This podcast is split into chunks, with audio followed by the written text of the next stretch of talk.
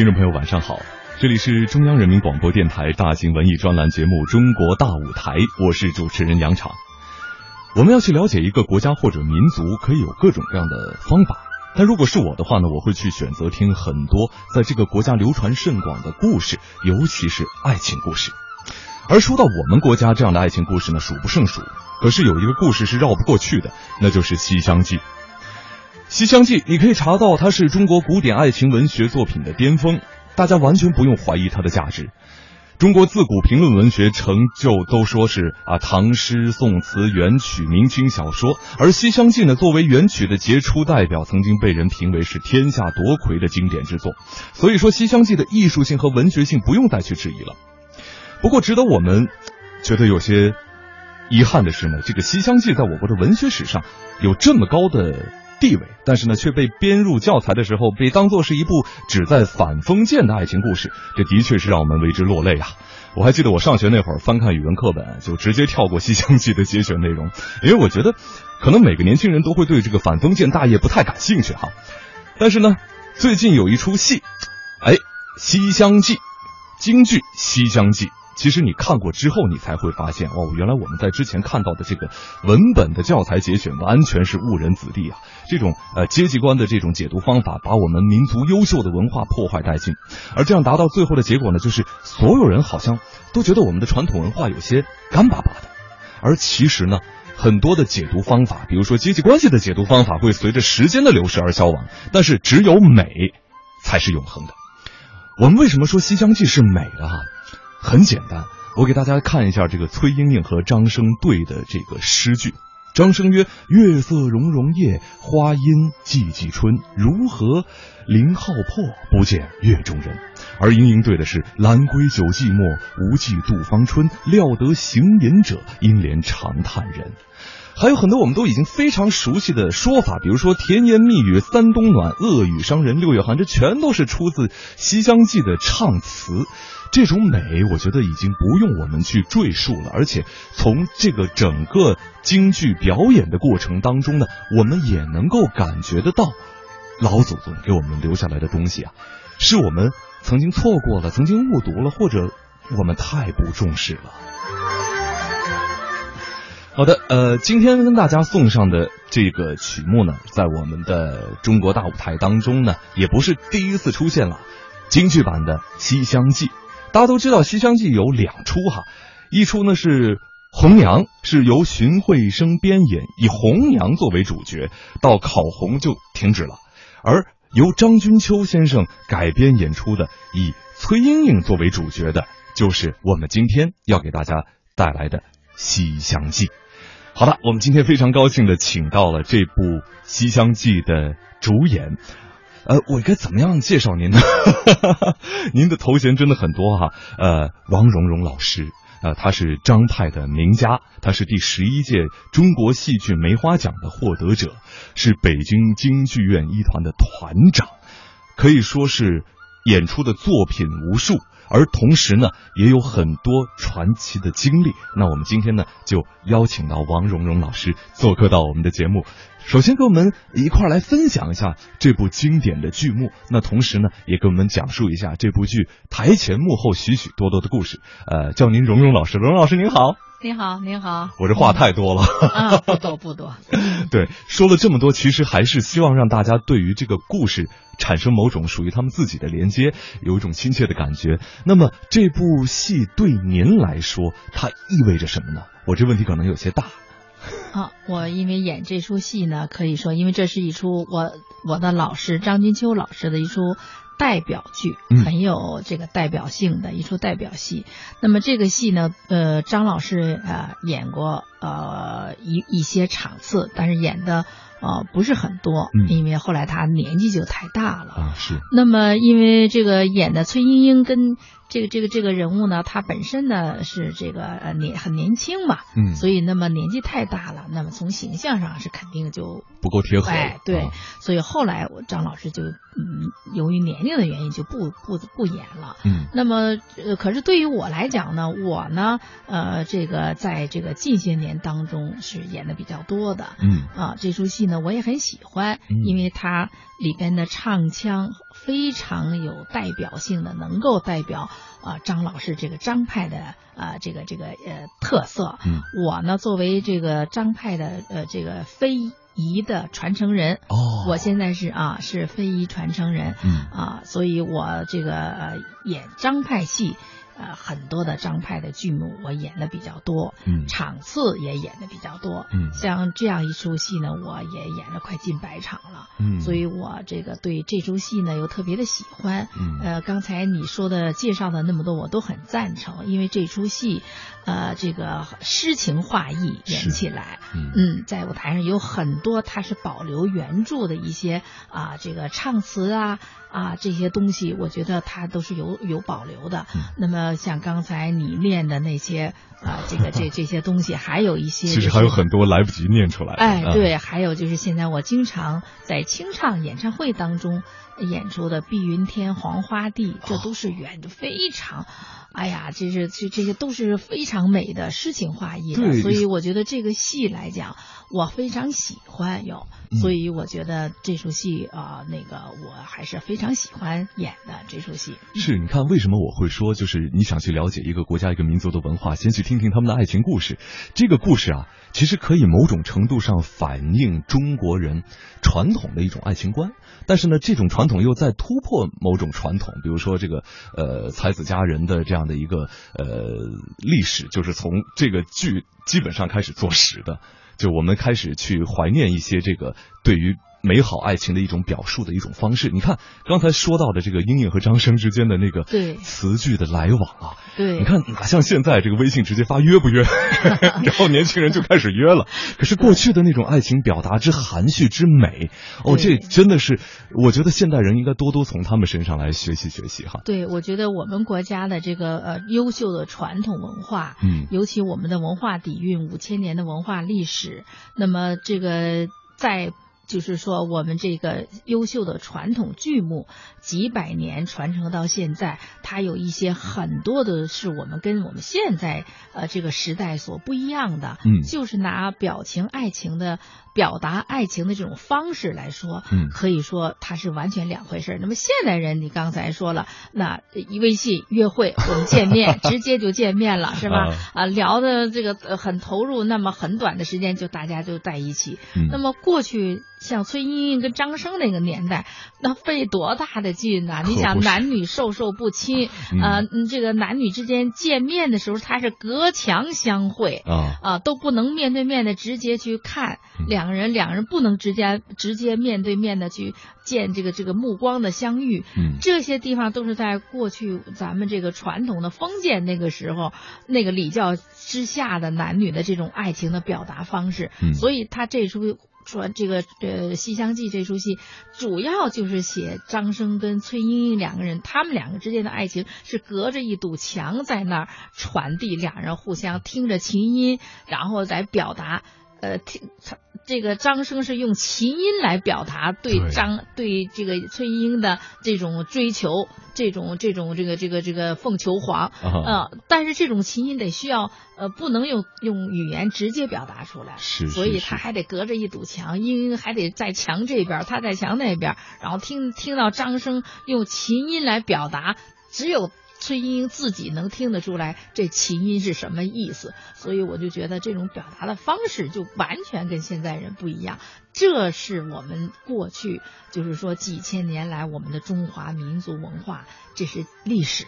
对所以这是我跟现在是完全不一样的。所以欣赏这出戏来讲，我觉得作为我们现在的年轻的观众，尤其是年轻人来讲，欣赏啊、呃这个这出戏的时候，这个角度要把它弄明白。啊，千万不能用现在年轻人的这种爱情的追求方式来欣赏 我们传统系的这种方式。对对对对，嗯但是，呃，我觉得其实尤其现在的年轻人，呃，很多的时候大家都觉得好像现在获得爱情很容易嘛，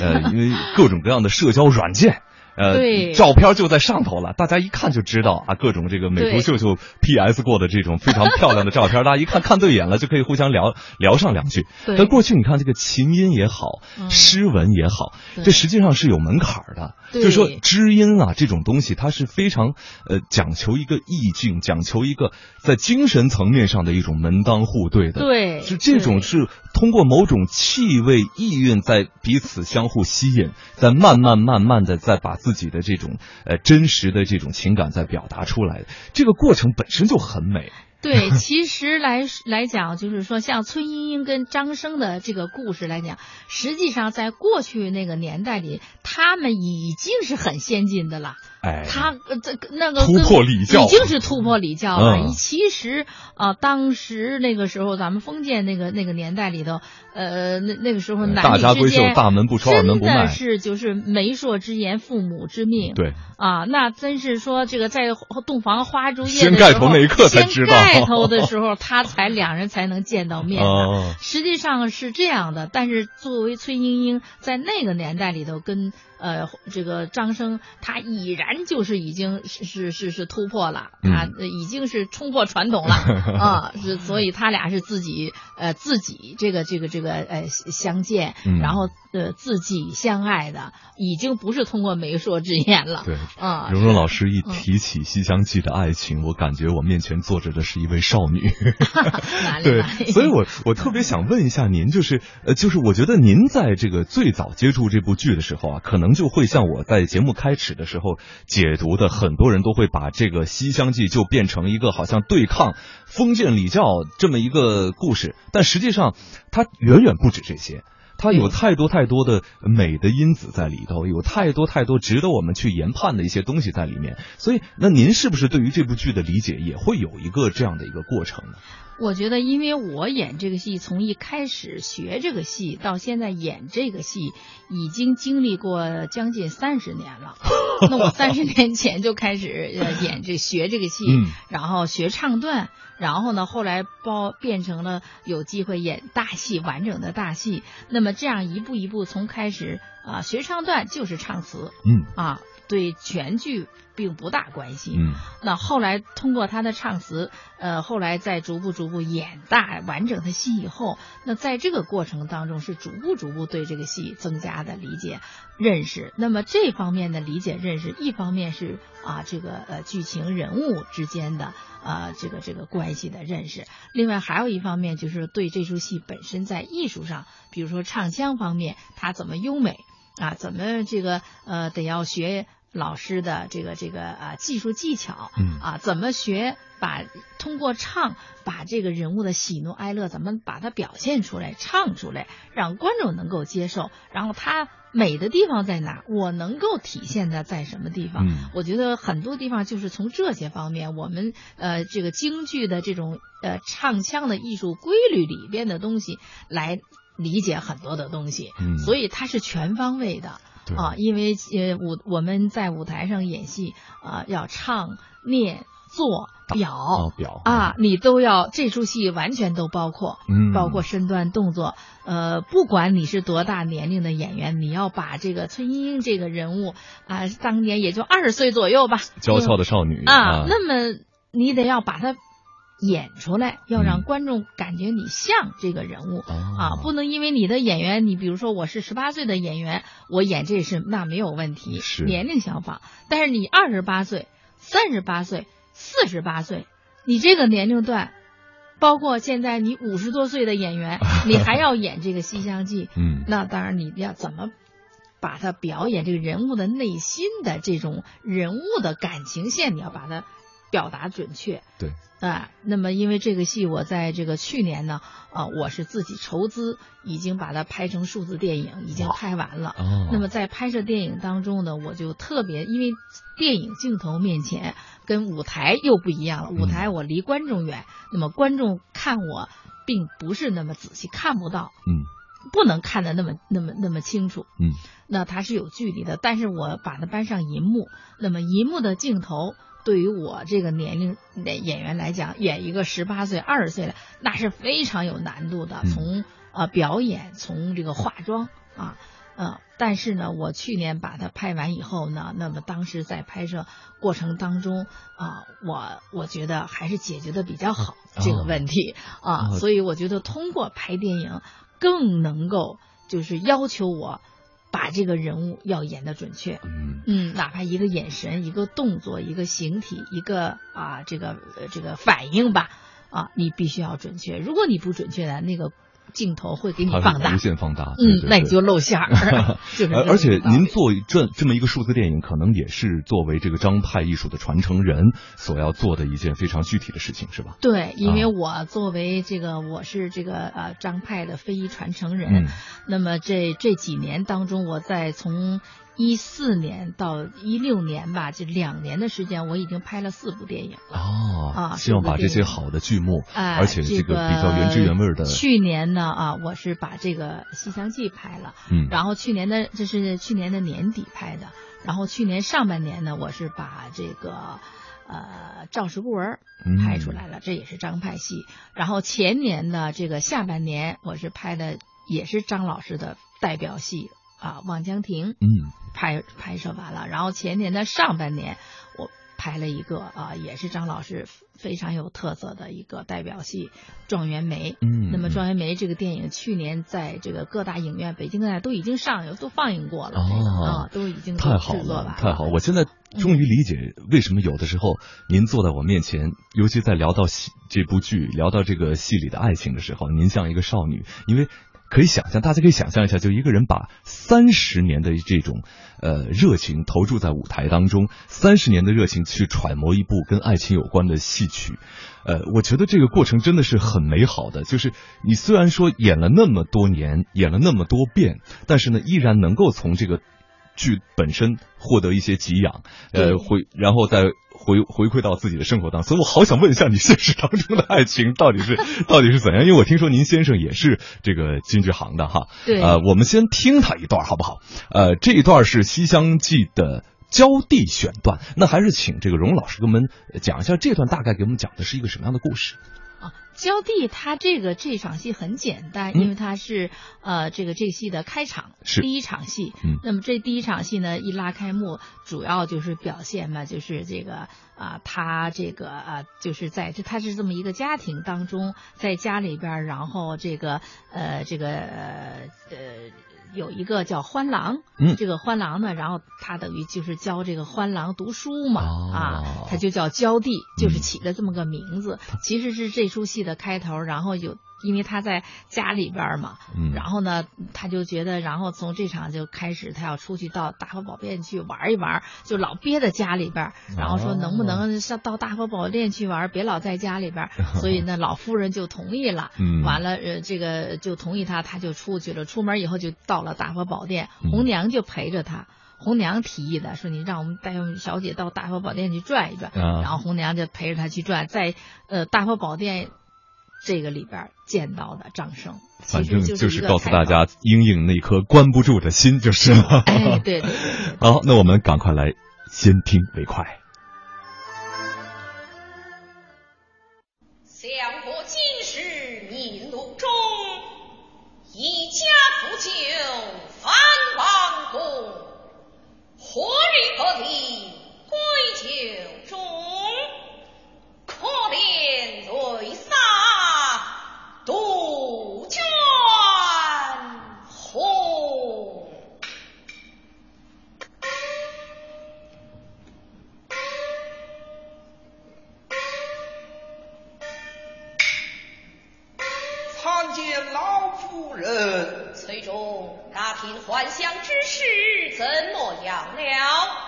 去柏林，风险甚多，还是走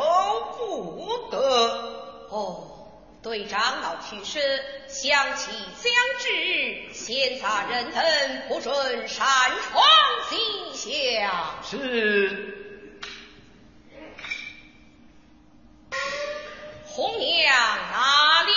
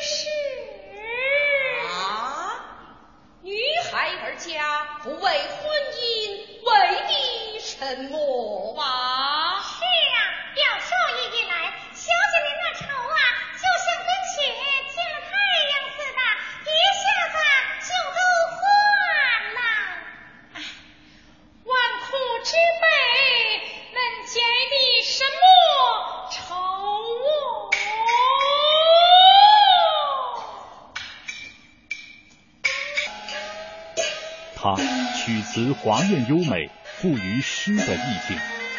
可以说，每支曲子都是一首美妙的抒情诗。它是我国古典戏剧的现实主义杰作，对后来以爱情为题材的小说、戏剧创作影响深远。北京京剧院著名京剧表演艺术家王蓉蓉携京剧《西厢记》做客中央人民广播电台《中国大舞台》，张派传人亲展梨园风采，敬请期待。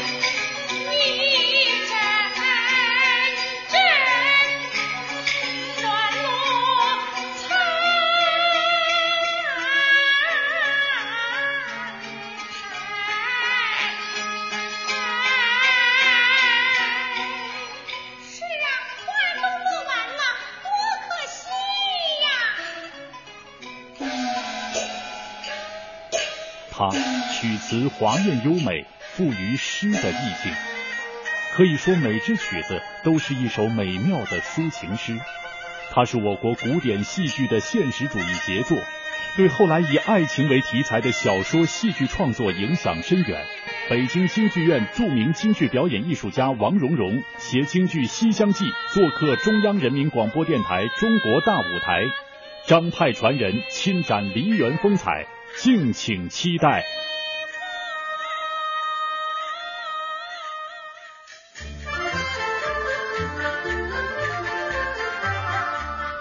听众朋友，这里是正在为你直播的中央人民广播电台《中国大舞台》，我是主持人杨昶。今天为大家送出北京京剧院为大家带来的《西厢记》。那坐在我对面的呢是呃我们今天的嘉宾王蓉蓉老师。呃，王老师您好。您好，您好。刚才说到了哈，王蓉老师是这个张派的传承人，同时啊非物质文化遗产传承人啊，张派艺术的这个代表性的人物。呃，而且呢，在这个舞台当中已经是纵横三十多年的时间了。呃，刚才我们在关了话筒之后，私底下聊天以后，这个。呃，荣老师给我说了一个非常让我惊悚的数字，就是您一直到现在还保持着每年演出将近一百场这样的一个场次哈，这平均每每三天就演一场哎。嗯，是。怎么样保持如此旺盛的一种演出的经历呢？嗯，我觉得这个两方面，一方面呢是就是你平时要注意你的这个身体的保护，嗯啊。那当然，我们这行最演出最怕的就是感冒，嗯啊，身体不要生病，这是一个。另外还有一个很重要的原因就是，呃，我们这个行业要讲究你的基本功，嗯啊，你的训练小时候要训练，呃，这个这个身训呀，这个形体方面的训练练功嘛，对吧？那么呃，这个唱也一样，它也有基本功。嗓音的技术技巧啊，这些你都要掌握。然后在平时的演出过程当中，就是要加强训练。嗯啊，那么在前些年，我可以说三十年前三十年可以说，呃，演出很多很多。嗯，这两年呢，就是稍微。啊，减少了一些，但是实际上也没减少的太多。嗯，就是演的很多。我主要是觉得，呃，这个呃，经常要面对观众，经常要踩台坛，这是我们这个行业呃做这工作是需要的。嗯，就即便到现在，您在这个台上还会是一种很享受的这种状态吗？对，现在可以说，因为我本身来讲是酷爱这一行，酷爱京剧才啊。考考这个戏校才呃做的这个工作，所以对于我来讲是一件啊我比大家都幸运的事情，因为有很多人呃这个一生的爱好，但是不能去搞这个方面的工作，我就跟大家我就不一样，我起码我酷爱这个行业，我做了这个工作，我本身我就非常幸福，非常幸运。那么在演出的这个每一出戏当中，我呢可以说在呃这三十年当中，由青年演员开始。从戏校毕业，然后走向工作岗位，然后呃开始工作，演了很多的戏。那么在这个演出的过程，每一场的演出过程当中，我在舞台上可以说呃。我首先是自我陶醉，是吧？啊，这一点自我享受 啊。那么，尤其是啊，我演出的过程当中，比如说我今天演出的过程当中，台底下的观众给我啊，给我叫好，给我鼓掌，呃，这个在台底下给我一鼓励，那个时候我就觉得我特别的欣慰啊。在每一场演出结束以后。我这一路上回家都非常兴奋，嗯，我就觉得这个我，哎呀，今天啊，我能够就是很顺利的完成这场演出，然后得到了观众的认可，这实际上对我就是一个最大最大的一种啊，这个呃慰藉，可以说啊，无论这一出戏有多么的辛苦。其实这一出下来非常非常辛苦，啊，尤其是随着年龄的增长，年轻时候不觉得，也没觉得那么累，但是现在随着年龄的增长，那演一出戏下来是非常非常辛苦，因为我们唱在台上的一些大段的唱腔是需要兜着底气来来完成的，所以我觉得很辛苦，但是。呃，就觉得观众给我鼓励了，观众今天啊，台底下观众非常的满意，对我演出的戏他们满意了，我就觉得特别的高兴，所以也就我不觉得那么累了。啊。这个太有意思了，就是呃，我记得这个您来上我们节目之前，我曾经专访过这个呃国家京剧院的刘秀荣老师。嗯。刘秀荣老师八十多岁了，然后呢，他和您身上有一个共同点，就是呃，首先是交流起来如沐春风哈，其次呢，就有一种感觉，就是非常的得体，而且非常有一种呃，怎么说呢，就是我们说做人的一种质感，而这种质感呢，我当时是这么想的，因为我觉得就是梨园行哈。它是有传承的，它是有有根的，就是包括这个做人呐、做事啊，它是有一个格在那里的。所以我我总是感觉就是，呃，和我们现在经常性的在这个社会当中去交往不同层面的人是完全是不一样的一种状态。所以我特别想问您一下，因为因为我知道您的这个入行的这个过程啊，和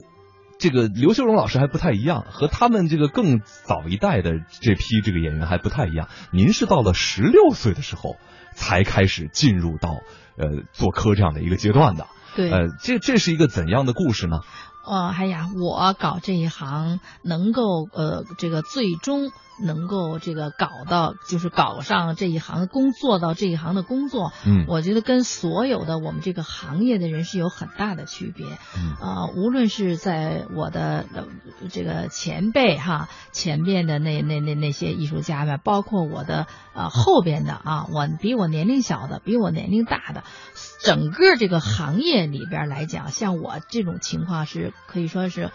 没有特殊。案例。太特殊了，嗯没有，只有我一例，可能是、嗯因为我是十六岁才考入中国戏曲学院，嗯呃，这个应该我们这个行业应该是在十岁左右，因为他要从小练基本功嗯啊，要从头到脚。造脚的这种训练要啊练习童子功。那么我呢是由于种种原因吧，我十六岁才考进中国戏曲学院。那个嗯时候，那我个子已经长成了，呃，人已经长成成熟了，所以在呃基本功、身体形体训练这方面，对于我来讲是一个极其严重的一种挑战。嗯啊，但是当时呢，因为我是呃我的声音条件好，嗓音条件好对，，到就是现在听您的声音还觉得像少女的啊感觉。，那么我的声音条件好，所以我是以这个来考进中国戏曲学院的，哦就是以文戏唱文戏为主。啊但是京剧演员，你尽管唱文戏，实际上你的这个形体训练还是需要的，嗯是必备不可少的。否则不是一个合格的京剧演员。否则的话，你你做不到完整的一个人物的表现。明白啊，因为他是手眼身法步，是全身的这种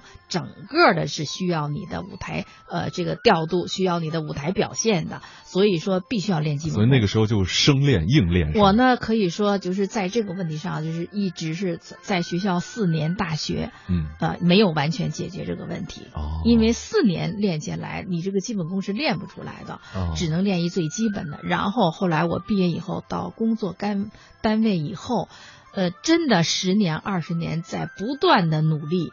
那么一直到了这个九六年的时候，就是我上研究生班嗯啊，我是第一届的研究生班的这个学员。啊嗯、在这三年当中，可以说下大气力来补这方面的课。哦然后来再训练啊、这个请这个老师来帮助我，重点解决这些问题。嗯直到那个时候，我九九年毕业以后，然后才把这方面的课基本上把它补齐了。那么，呃，所以那个时候有没有受过很严重的伤啊？呃，受受伤是很哦严，因为我当然没有骨折了，这是没有了。嗯但是呢，拉伤之类的呃，但是我的现在就是腿哦两个膝盖，因为要走一些呃蹲着的那些技巧，哦要走，但是要练，所以练的过多。因为我年龄大了，所以呃练起来就吃力，所以呢，就是呃腿膝盖到现在是腿非常不好。嗯。然后包括我现在演出的时候，在舞台上，我们全团的演员都知道我，呃，跪在那儿以后，我起来的时候，谁在我旁边，谁都能够能救我一把，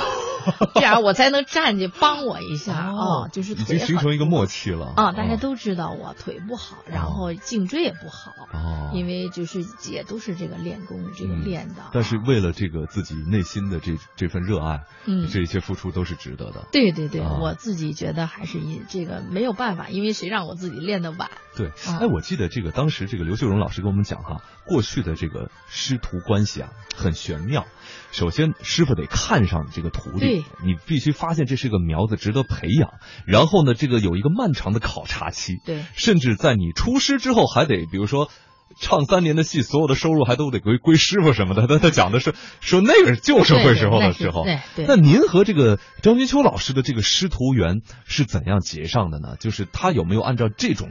标准来要求您呢？他是这样，在艺术上来讲，他的要求是很严格的。嗯。我呢，也是在中国戏曲学院这个唱的第一出戏的时候，唱二进宫。然后他呢，那个时候在我们学校已经调入我们中国戏剧学院当教授了，当这个艺术顾问。嗯。然后他那个时候就看了我这个是演出以后，然后他就觉得我的自然条件很好。哦。哎，所以说他那个时候就是说，哎呀，这个他在台底下看，他就说，哎呀，这孩子那个呃有戏范。嗯。当时他就说这孩子有饭，那那我们当时不懂。嗯。那么他后来他见到我，他就说他，哎呀，他一看到我，他特别。第二天又到学校来啊，就是头昨天演二进宫的那个，那是哪个孩子啊？就是让我就站出来了，然后呢啊，他说哎呀，这孩子有戏范，就说我这个呃这个个头。啊，这个呃，个个身高够，然后嗓音条件好，然后我的扮相啊，整个人的感觉是一个大青衣啊，那种气质，然后还这个形体感觉，那个时候啊，就是身高，他就在这方面非常严格，他是有标准的，嗯。啊，但是呢，呃，我觉得就是说刚才你说的过去那个时候 啊，什么什么还三年，那后来就没有了。那么我们做我张老师，我们接触以后，后来等于他就是我们，因为我们。就是毕业工作以后，那就是师徒，我跟他经常接触，经常到他对这方面，我们就没有完全是现在的这种师徒关系了，已经啊，真的很辛苦哈，因为我知道这个荣荣老师是好几届的全国人大代表，嗯，而且连续三届，连续三届啊，嗯，呃，刚刚履完职啊，刚开完就来做客到我们的节目当中了。那实际上就是呃，一个是作为张派艺术的非遗传承人，一个是作为全国人大代表，而且又是这个。等于说是京剧界的这个代表吧，所以在这种情况之下呢，您的很多的提案或者是建议也好，都是跟这个京剧有关系的，是吗？对对，嗯嗯。比如说您今年呢？嗯，我今年呢就是提了一个建议，嗯啊，写了一个建议案，就是这个呃呼吁号召我们这个呃呃这个呃京剧团吧，嗯，尤其是我们这些大城市的这些呃。条件好的一些京剧院团，呼吁大家能够到基层去，能够多到基下到基层去演出去。我觉得应该是这个事情，应该是我们应该去努呃尽量争取多做。呃，因为现在我们国家的这个扶持政策特别多，呃，在这方面的投入都有。那么我想呢，应该是互相多创造条件，国家帮我们，我们自己再付出一部分，双方面凑条件，然后我们把戏好高质量的戏要送到我们的人民当中。我觉得这一点还是应该做的，应该是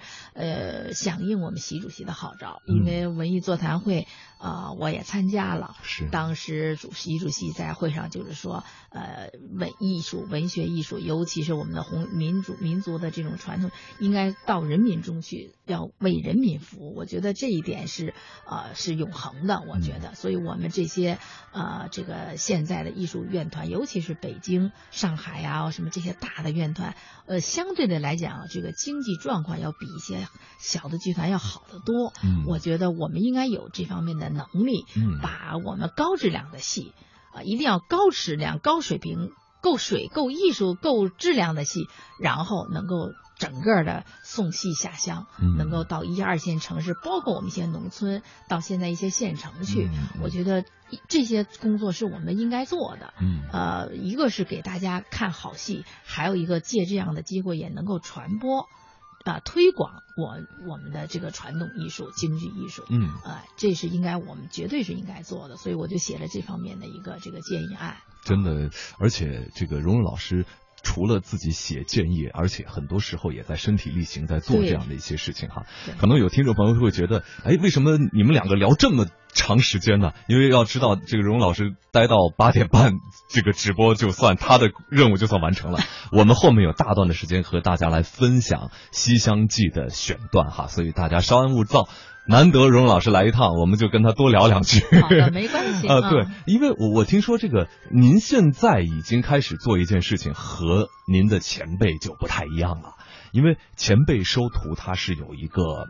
他自己的这个标准，好像脑子里已经有一个这个非常严格的一个杠杠在那里了。但是我听说您还收比您岁数大的徒弟，大十几岁的徒弟都收，对对，而且不是这个专业的徒弟也收。哎，这个做法是在这个为这个推广京剧艺术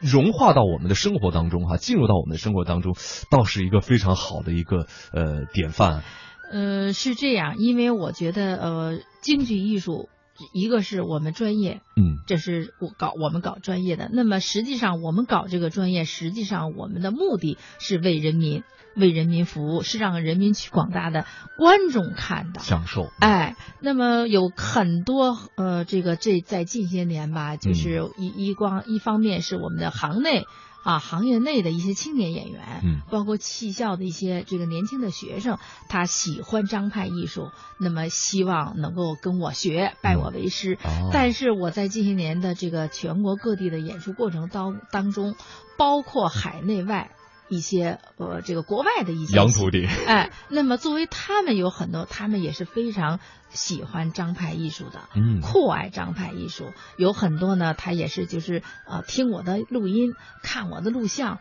那么这些人他们有很大的一批这样的人，所以我觉得我们啊，跟他们的接触当中，所以有的他们就亲自自己就提出来，就说哎呀，希望有这样的愿望，能够拜我为师。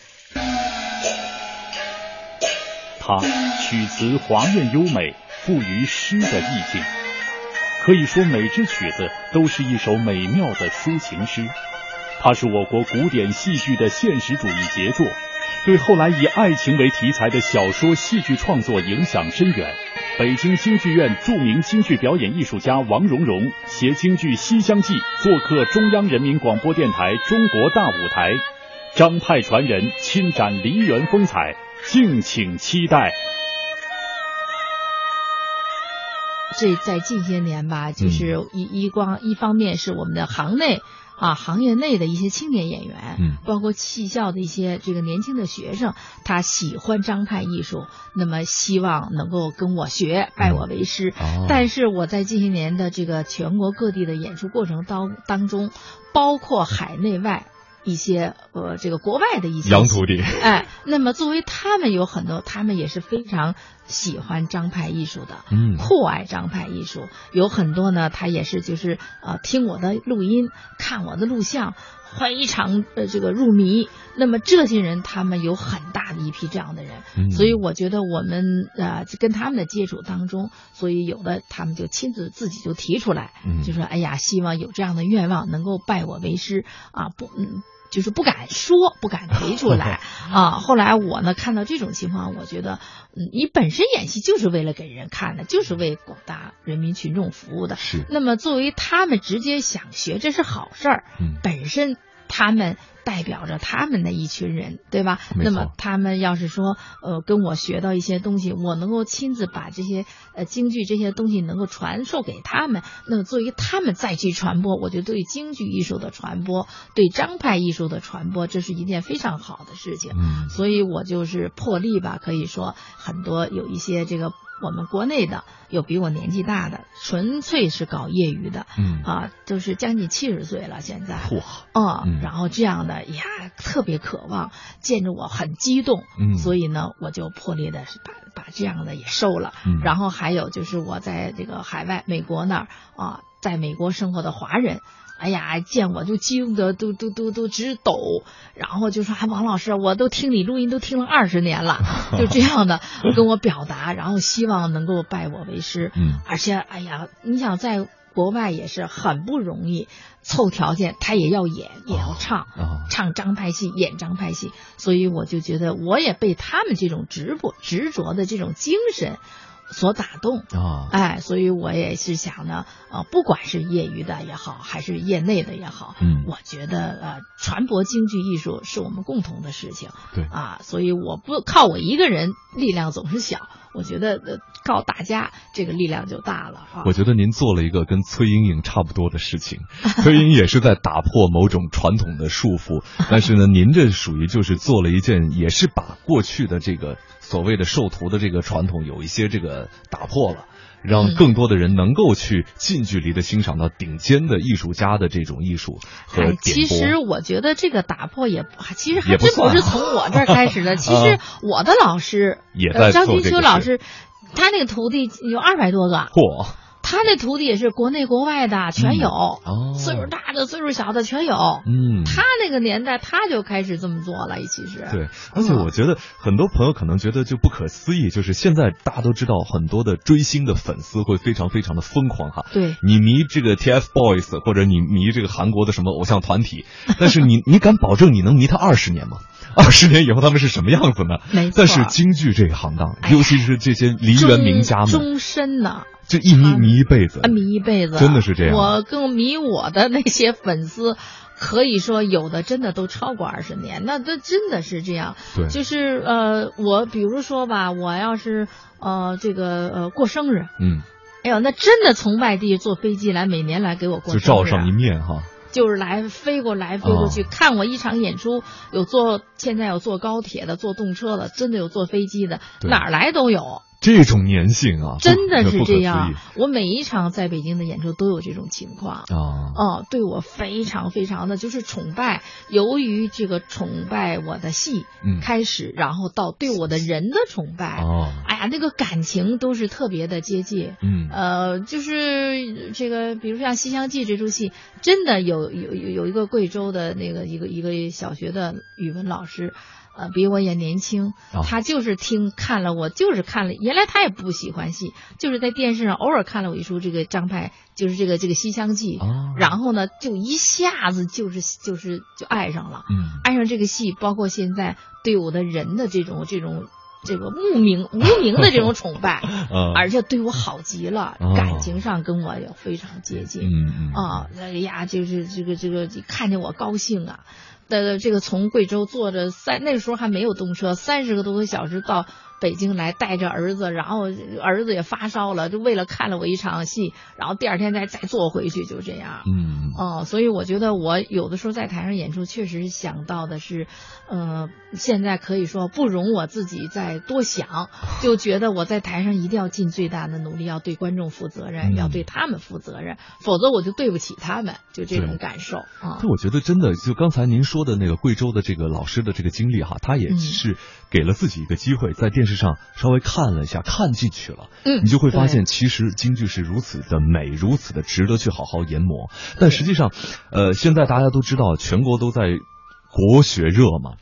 国学的很多时候大家听到的都是所谓的国学大师的这种信口雌黄哈，但是其实最简单的入门，大家还倒不如把我们的戏剧戏曲文化好好研究一下，一通百通，很多东西都是在这里头。然后你会从呃这个戏曲这个唱词啊的里面的那些文字啊，一些唱腔啊，还有扮相啊，还有就是人和人之间打交道的这种礼节啊，各个方面，它都是一个就是当时那个时代的横断面。你把它吃透了以后，对于国学的了解可能就太明白了。对，嗯所以我觉得还是就是大家多去看戏，是，呃，其实每一出戏，呃，嗯，当然现在有很多人就是说怕看不懂，是吧？一个是节奏慢，啊嗯还有一个感觉就是怕那个唱词看不懂。其实没有必要这样的有这样的顾虑。嗯现在一个是我们所有的演出都打出字幕，不单是唱词打字幕，然后那念白都打字幕，嗯完全都可以同步看。是我们到出国，在国外演出都打出英文，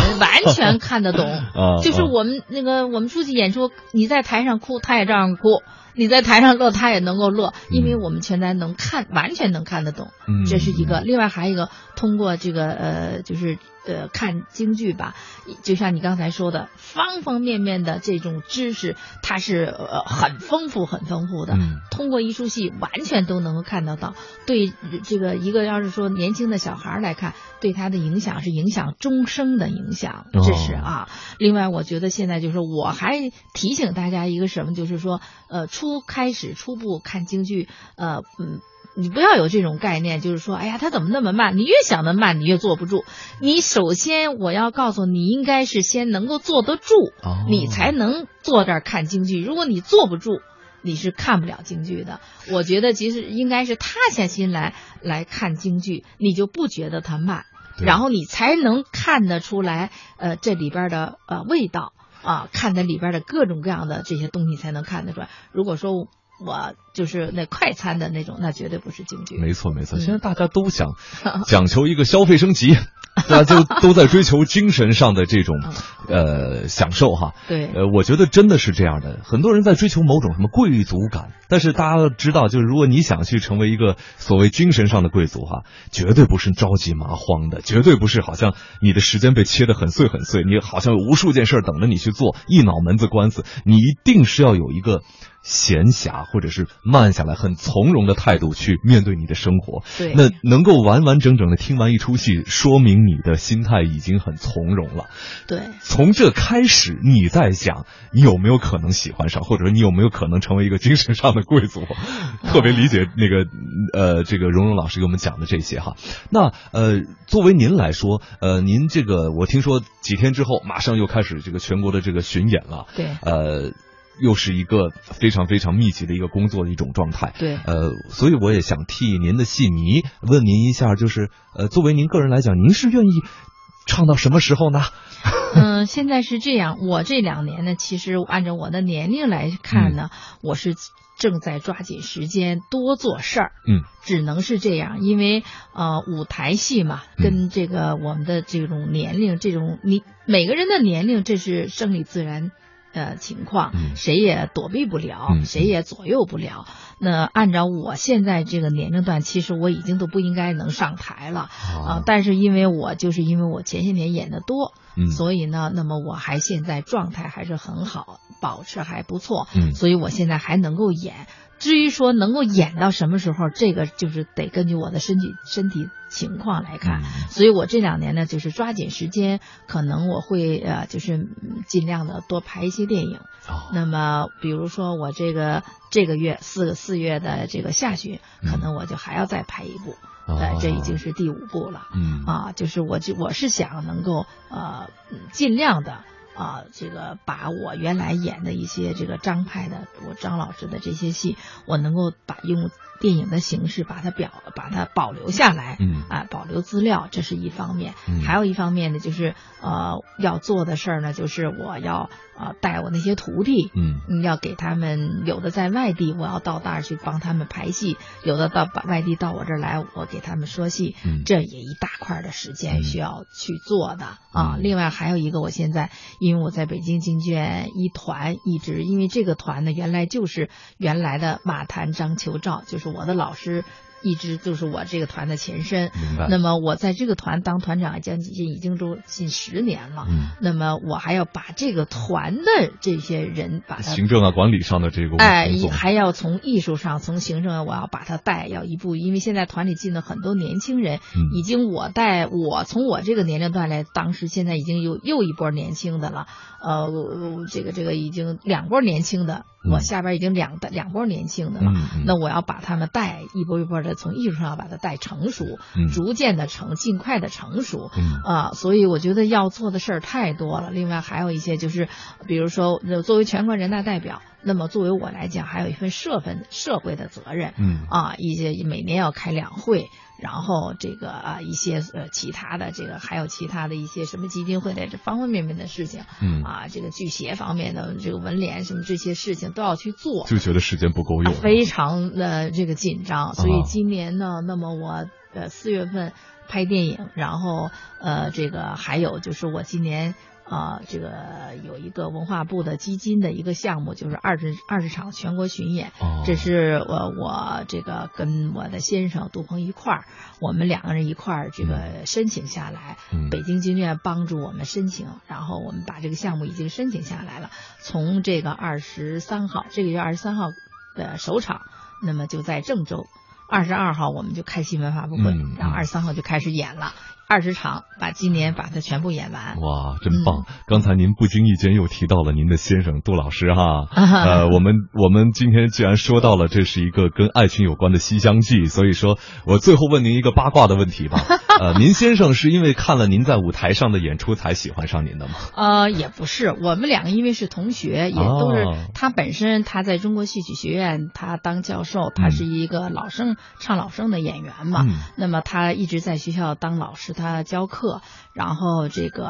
后来我们两个是第一届的研究生班的同班同学啊，在这个圈里大家彼此都熟悉，嗯，然后这个在一块儿这么多年嘛，后来的最后我们就是很自然的就走到一起。所以我在想，您二位在这个生活当中的互动得多浪漫啊！互相唱两句这个。呃，可以说我们俩同台演演了很多的。很多戏是。啊，因为他是唱老生的，嗯。啊，那个他的师傅呢是我老师的儿子，哦，等于我们两个之间，我跟我呃我这个张金修老师的这个儿子呃张学晶，嗯，张学晶原来就是我们北京京院的老生演员，我那个时候跟张学晶同台演了很多戏，然后我的先生呢杜鹏呢又拜张学晶老师为师，他们又是师徒关系，我跟张学晶呢是这个大哥的关系，时间的关系，我们只能到。到此为止了，还是希望二位啊，艺术之路长青，爱情生活继续甜甜美美，穿越世世间的时间的变迁。呃，也希望蓉蓉老师将来啊还早着呢，至少唱到八十岁，好不好？那哎呀，那还是这个希望呃观众呢能够呃这个多支持吧。谢谢您。他曲词华艳优美，富于诗的意境。可以说，每支曲子都是一首美妙的抒情诗。它是我国古典戏剧的现实主义杰作，对后来以爱情为题材的小说、戏剧创作影响深远。北京京剧院著名京剧表演艺术家王蓉蓉携京剧《西厢记》做客中央人民广播电台《中国大舞台》，张派传人亲展梨园风采，敬请期待。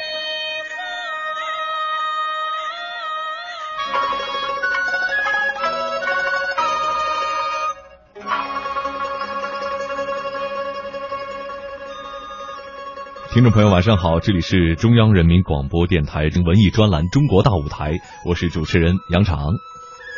今天为大家送上的是北京京剧院带来的《西厢记》。在前一个小时呢，我们也是请到了北京京剧院一团团长、著名的京剧表演艺术家王蓉蓉老师做客到我们的节目当中，聊了很多跟《西厢记》和呃京剧艺术推广有关的点点滴滴。那么在接下来的时间当中呢，就邀请大家和我一起来好好的把这个还未为大家播出的《西厢记》的一些选段来好好的分享一下。这个《西厢记》啊。这个故事对于很多的朋友来说呢，已经是烂熟于心了。当然，可能也有一些相对来说比较年轻的朋友，并没有听说过这个故事啊，或者是还没有接触到。给大家先讲一下这个故事的梗概。这故事讲的是，呃，前朝的这个崔相国死了，然后呢，夫人正是呢携小女崔莺莺送她丈夫的灵柩回河北安平去安葬。这途中呢，因故受阻，暂住河中府的普救寺。这个时候呢，崔莺莺年方十九岁，呃，这个针织女工、诗词书算无所不能啊，是个才女。她父亲在世的时候，也就是前朝国相崔珏在世的时候呢，就已经将她许配给了正氏的侄儿郑尚书之子，呃，郑恒。这个小姐和红娘啊，她到殿外玩耍，碰巧就遇到了书生张生，而张生呢，本是西洛人，是礼部尚书之子，嗨，搞了半天都是官二代哈。父母双亡，家境贫寒，他只身一人呢，赴京赶考。路过这个地方，突然想起他的八拜之交杜鹊就在普关，于是就住了下来。听这个状元店里的小二哥说啊，这里有一座普救寺，是则天皇后香火院，景致很美，三教九流过者无不瞻仰。哎，张生呢，就在。这里见到了莺莺的容貌俊俏，于是赞叹道：“十年不识君王面，始信貂蝉解误人。”为了能多见上几面呢，就跑去跟这个寺中的方丈商量，他要借宿，就住到了西厢房啊，这就《西厢记》的由来。一日呢，崔老夫人为王夫做道场，来到了这个普救寺。这个崔老夫人治家很严啊，道场内外没有一个男子出入，而张生呢就硬着头皮溜进去。这个时候呢，斋供道场已经是完备了，但是这个夫人小姐该进香了，来报答父亲的养育之恩呐。张生一想，小姐是一个女子，尚有报父母之心。小生湖海飘零数年，自父母下世之后呢，并不曾有一墨纸钱相报。哎，这对这个，呃，崔莺莺啊。各种好感就产生了。除了对于他的容貌很满意，对于他的品性也是很满意的。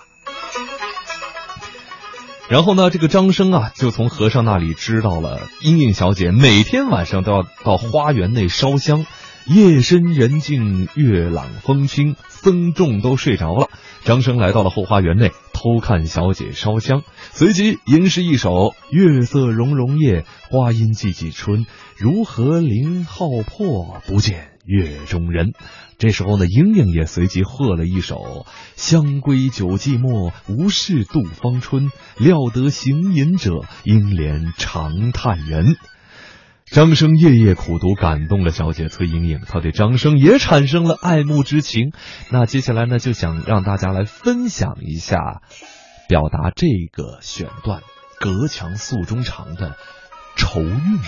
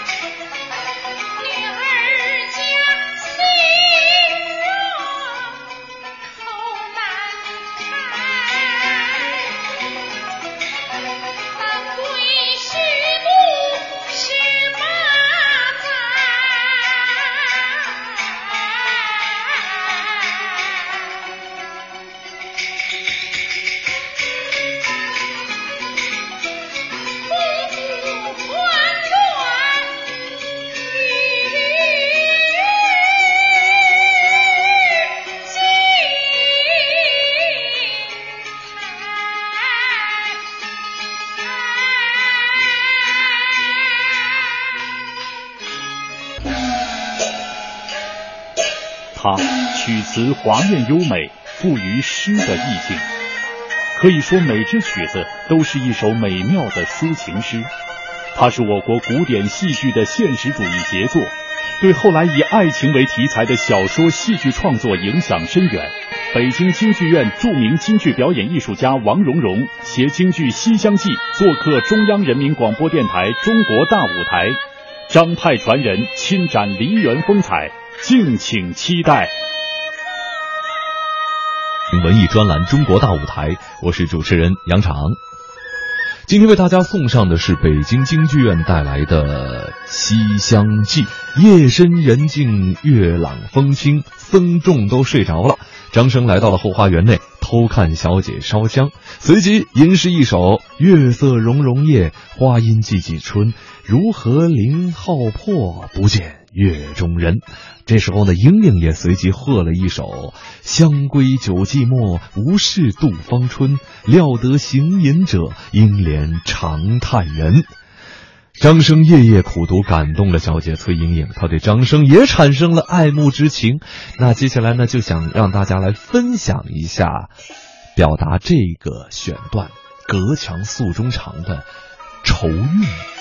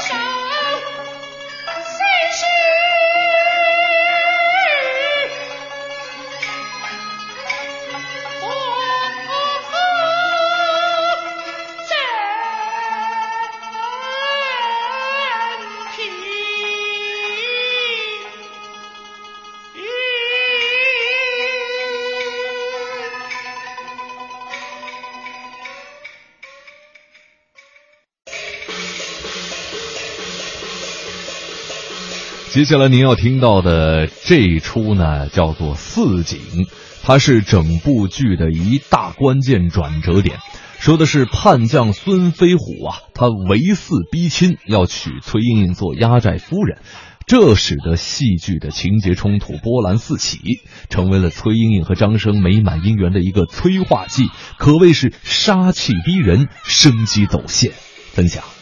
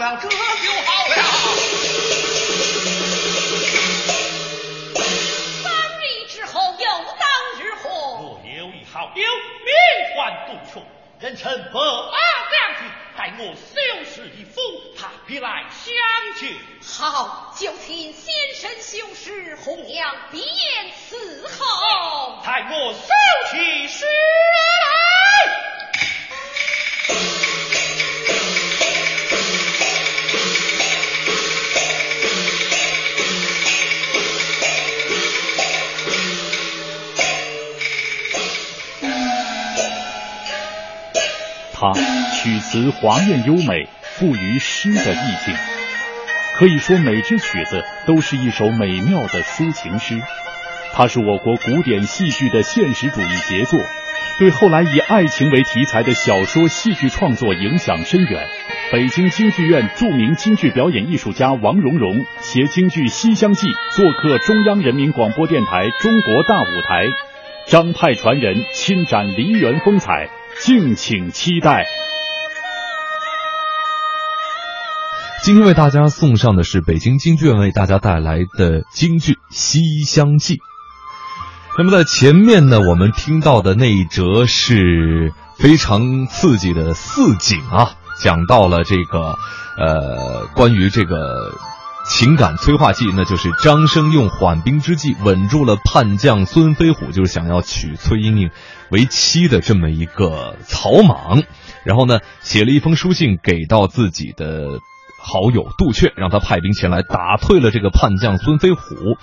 三天之后呢，杜阙的救兵果然到了，并且打退了。但是呢，崔老夫人呢许诺说，莺莺要把这个所有能退兵的任何一个人过来，能够做到这一点，就把莺莺许配给他。张生做到了，可是呢，崔老夫人这会儿却要赖婚了。